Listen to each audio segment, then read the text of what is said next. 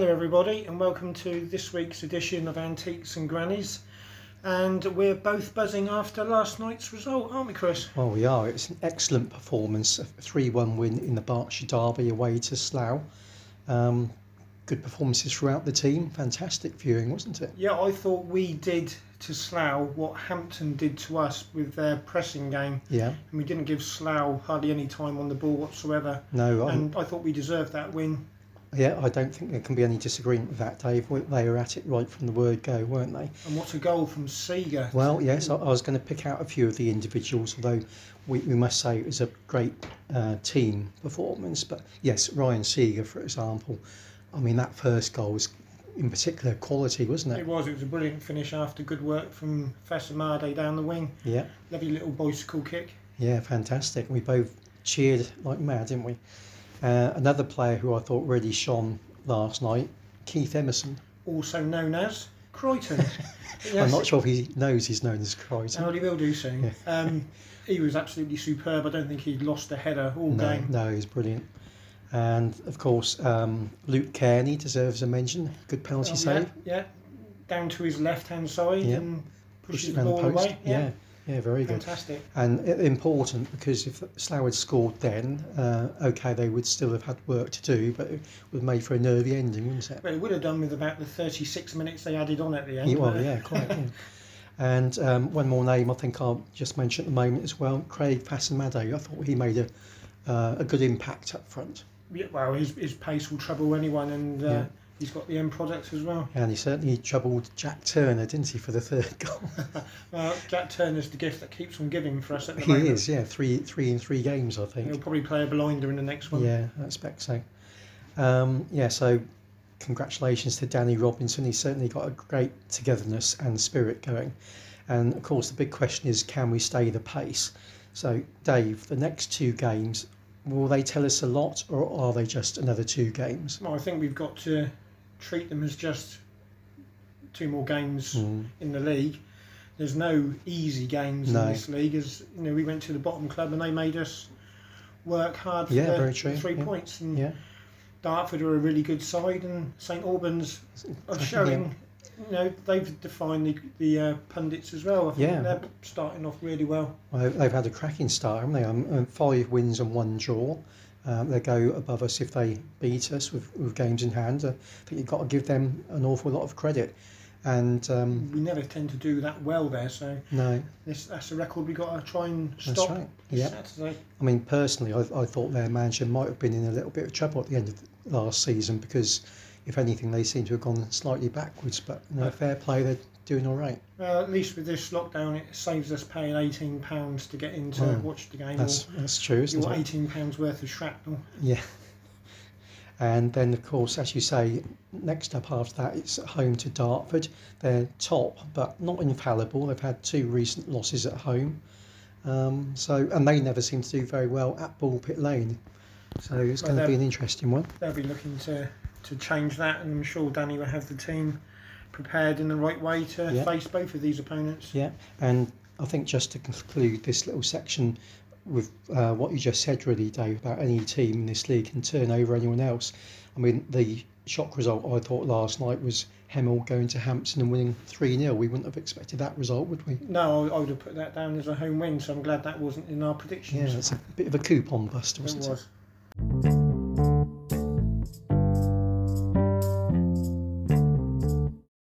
OK, Dave, I thought we'd have a little chin wag about game management. And I don't mean how to use your Xbox or your PlayStation. No, but I like using my PlayStation. Well, PlayStation's a bit old hat now, aren't they? Not in my house, they're not. uh, Dave, if you had to define game management in just a sentence or two, how would you describe it? Doing what you can to make sure you win the game, mm. whether it's or bending the rules slightly. Well, that, that's virtually what I've written here, doing whatever you can to achieve the result you want and stretching the rules as far as you can. Um, I think you and I have slightly differing views on whether game management is a good or necessary thing or a bad thing. I think it's part and parcel of the game now. Mm. OK, well, we'll return to that theme, I think, in a few minutes. And but... how many times have you been infuriated by the other team doing yeah, it? Yeah. But Oh, it's okay when we do it, though. Yeah, well, that, that's true, and that is a bit of a flaw in my own arguments, I have to admit. But still, let, let's carry on with the discussion before I agree to uh, change my view. Um, game management, has it always been there, or has it crept in over the years? I think over the decades it's become more prevalent, and I can remember Mickey Thomas diving mm. for a penalty to Man United. Disgraceful. And then he gave a knowing wink as he uh, mm. got up from the ground. Yes, that's an image I seem to recall as well. Match of the day, I think, or something like that. Yeah, but Dave, we played in the Sunday League team, and I, I don't honestly recall our side ever really using game management tactics. It depends on what you classify as game management, because if we were winning and the ball went out for a throw and one of our players would go and get it to give it back to the opponents, we'd be like, what are you doing? It's their time. Mm. Let them get it. Yeah. And then things like that. Um, we did that then. Was that game management? Well, possibly, but I mean, from my own perspective, I, I, I seem to remember I just loved playing. If the ball went for a throw-in, I would run and get it and return to where I thought the ball had gone out of play and get on with the game. You know, sort of fair play regardless of who's winning the game. Yeah, of course, you wouldn't do anything underhand. Like, oh, no, um, of course. Like diving for a penalty for Shaw Boys? Oh, well, that's just the, the, a one-off. And, and that, if I remember rightly, was against Kimpri, who had beaten us nine one earlier in the season. So we're desperate to do well against them. And we're losing one nil with about five minutes to go. And um, this defender just kind of helpfully left his leg outstretched in front of me, and um, I kind of took a little... Over um, you went? Yeah, over, over I went, got the penalty. Um, Peter Dyson scored, a postie. Yeah, I know Pete. Yeah, and so we thought we were going to get a point, and then Darren Angel, who I'm sure is related to Curtis Angel, um, strode up the other end of the pitch and scored a winner for Kimpri anyway. Wow, happy days. Happy, happy days, yes, and one of the Kimpri players tried to beat me up at school the next day for diving. So cheats never prosper, as they say. Um, any tales of your own to tell from playing um, days? Can you call this game management? We played Thiel Crown in the Barks and Bucks mm-hmm. over in Reading, and we were told if when we go up for a corner, it was my job at the near post to do a little flick on for someone running in behind. Yeah. And if you feel any hands in your back, mm-hmm. exaggerate it a bit. Yeah. And uh, I just remember I went up for a header and I just felt two, mm. I didn't have to exaggerate it, to be fair, I felt yeah. two hands in my back. Mm. And I yeah. screamed, ref, like that, and looked round at Poundsy, who was refereeing. Yeah. And he went, yes, I saw that, penalty. Yeah. The bloke missed the penalty, but mm. fortunately someone followed up and got the rebound, yeah. so yeah. Those happy days there, three two win. Oh, very good indeed. Shall, shall we reel off a few other game management tactics? Um, a fairly straightforward one, kicking the ball away. Um, Matt Berry Hargreaves did that last night and got booked, didn't he? He kind of overplayed it. Yeah, if he hadn't kicked it so far and just sort of nudged it away yeah. a couple of metres, he yeah. might have got away with that one. Yeah, perhaps he, he um, needs to get a bit more, um, I don't know, wary of what of the right phrases of how to use game management. But he's, he's a young lad, and as he gets more experience, I'm sure the older players will teach him the, the dark arts. And yeah, he had a solid game last night. He did, well. He played very well. Uh, another one, Dave, feigning injury. We, we see that a lot, don't we? Um, occasionally it will turn out to be genuine, and you don't want to see someone no, no one likes really serious injured. Injuries. No, but I mean, did you see the guy playing against Thatcham recently? Uh, it was posted on Twitter by Rusty Royal. Yeah, yeah. Well, I thought that was hilarious, to be honest. I mean, well, yeah. if someone boots the ball back or throws it back from the crowd, it barely brushes him on the back, and he's he's gone down like he's been been shot about yeah. five times. Well, I think I shall have to have um, an ask around at the theatre, because I think that guy needs a an new Oscar. Acting coach. Yeah, we could get an Oscar for that. Yeah, could have killed him. It could have done.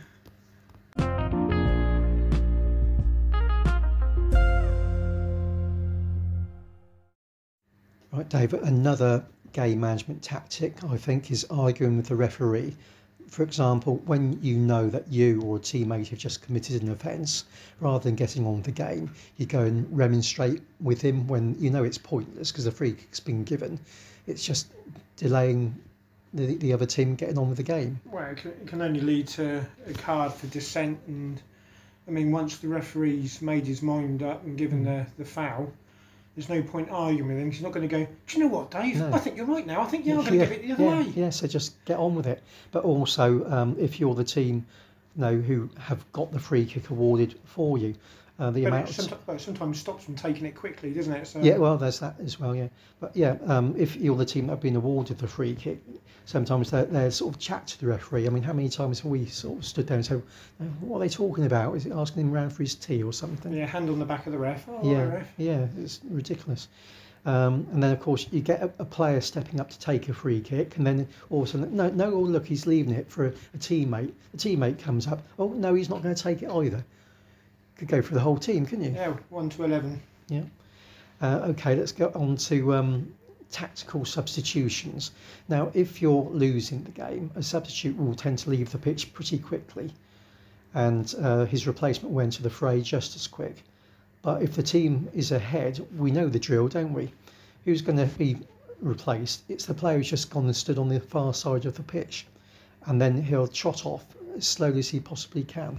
Although now you're supposed to leave the pitch at your nearest point of exit, aren't you? Well, you are, but does that always happen? Do refs always enforce that? Probably not. No, I mean, don't get me started on referees with game management, because most of them are, are too weak to do anything about it, in my opinion. But yeah, that, that tactic of um, wandering off as slowly as possible. Can I think of a good example of that for Hungerford? Callum Wilmot in his first spell for us when we were winning in the F A Cup tie against Gloucester, a game played at Evesham. Do you remember Callum leaving the pitch that day? I can. He, I think it took a half for him to leave. uh, we all were laughing, but um, yeah, Evesham as well. Ooh, that's the Oldham of the South. Yeah. Oh, yeah. Um, well, I thought he'd have run off and got into the warm, to be honest. But um, yeah, again, it, it goes for your point, doesn't it? If it's your team doing it, it's uh, it's all part of parcel of it. It is indeed. Yeah. And um, talking of subs, then, Dave, of course, when you enter the last five minutes of a game, what happens when you are behind? I'll tell you what happens. The opposition use up their unused subs one by one, don't they? Just to waste a little bit more of the, yeah. of the clock. Yeah, again, that, that's game management. But then I'm, I'm sure the referee or the linesman is supposed to stop their clocks then mm. to a yeah, subsequent well, yeah, that yeah, time on at the yeah. end. Whether they really do, I'm not, not convinced. I don't think so. No. And um, OK, let's have a little ch- chat about keepers and game management, uh, because they are the, the masters of the genre, I think. About talking to defenders before walking slowly to retrieve a dead ball. See that go on, don't we? Well, I think we see it with most clubs. Yeah.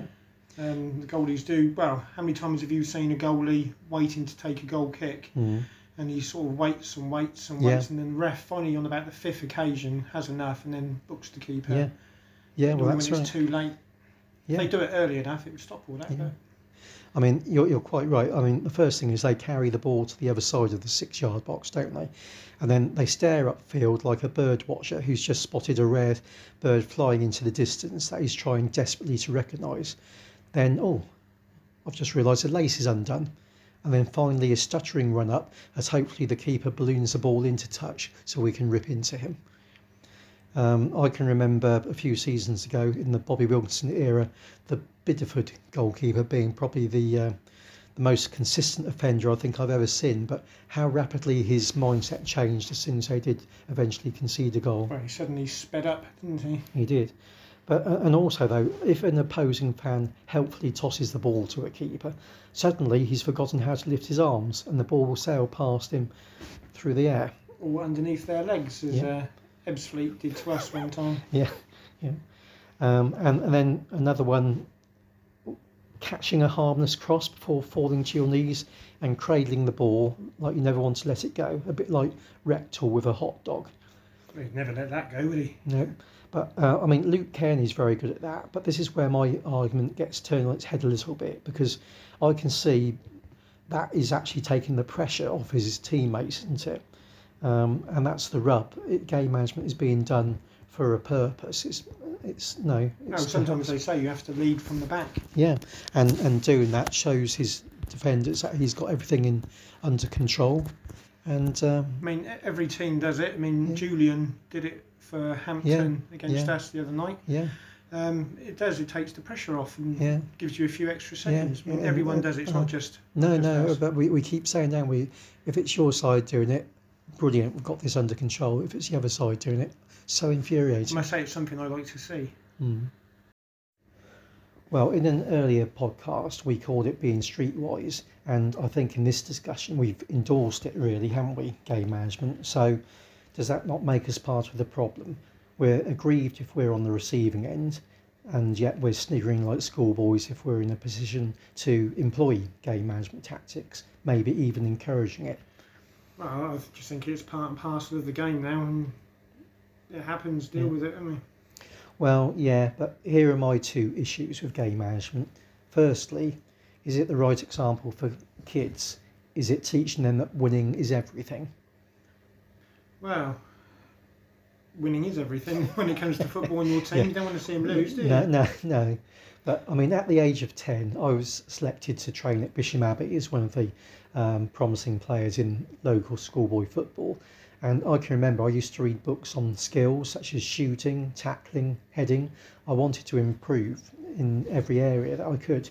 And it just makes me wonder these days, are there books about feigning injury, getting in the ref's ear, stealing yards? Uh, I don't think they've quite gone that far with their books on the subject for, of that. But I mean, for heading as a ten-year-old, mm. on the news today, Jeff Hurst is looking at um, outlawing that mm. for kids aged ten and under. Yeah. Because of possible effects it has on their mm. brains yeah, well, as they get older. Yeah, I mean, which I, means I've got no hope, as I was a centre half and the head of the ball no, left, right, and centre. No, but I mean, crikey, we're in danger of talking about a serious subject here, Dave, aren't we? I mean, yeah, I, I think um, I'm possibly in the minority, but I would actually be in favour of all footballers wearing some kind of headgear. Um, would you go that far? Well, some of them are ugly enough to wear headgear, yeah, aren't they? Yeah. yeah. Um, For me, I'm mm. a traditionalist, so mm, that would yeah. be a no for me. Okay, right. Well, let's get back to the subject in hand, because I think we could have a whole uh, podcast uh, about, about that, to be honest. So my second argument against game management is, in some way, is it not shortchanging the public who have been paid, who have, sorry, who are paying to be entertained? Or has it just become part of the show? Uh, are they paying to be entertained, or are they paying to see their team win? Yeah, that's another good point. Good question. Because I'd like to see my team win every game, obviously. Yeah. If it means winning ugly sometimes, mm. I'll take yeah, that as yeah, well. That, yeah, that's a phrase that's used, isn't it? Now, Dave, I used to follow a programme called The Walking Dead. Do you know why I stopped watching? Was it because it reminded you of Chippenham fans? No. Uh, um, yes, well, well, partly, but that's not the point. No, it was because one week watching the show, which started at nine o'clock and finished at ten o'clock, I timed the segments of the programmes, um, including all the adverts in between the segments. You've got to get out more. yeah. would, would you like to guess at the total time that The Walking Dead was not on the screen in that hour? I was going to say, some of the programmes you watch, the adverts seem to be longer than the actual programme, so it's got to be fifty, nearly a fifty-fifty split. Well, that's a very accurate guess. twenty-eight minutes. twenty-eight minutes that programme wasn't on it, so it was only on for thirty-two, and it dawned on me that I was being cheated. So my loyalty to a franchise, The Walking Dead, was being taken for granted, and I, you know, I've turned my back on it, to be honest. And I wonder if I timed the amount of game management that takes place in a football match, how much time would be left out of the ninety minutes where football is being played, and I wondered, would it ever make me turn my back on the game? Well, the answer is almost certainly no, of course. But in a way, that's a shame, I think. Um, I guess managers and players would argue, do you fans want to win or do you want to be entertained? I want to win. Well, can't we have it all? It'd be nice to have it all, but at the end of the day, I want to win. Okay. Well, during this conversation, I've kind of been devil's advocate in a way, because I, I want to try and put the argument that um, game management has kind of crept into the game to, to yeah to much of an extent, but um you know, as you've said, uh, all teams do it, we do it, and uh, I'm not sure my argument really can hold up, because well, when we're winning I hear myself call out, hold on to it, you know, slow down, Ruz, or whatever. It answers your own question there a bit. Well, maybe be interesting to see what other people think. We can ask that for people to let us know. Yeah. So via Twitter. Yeah, please do give us your views on game management. Good, bad, necessary, what you think. Thank you very much. See you later.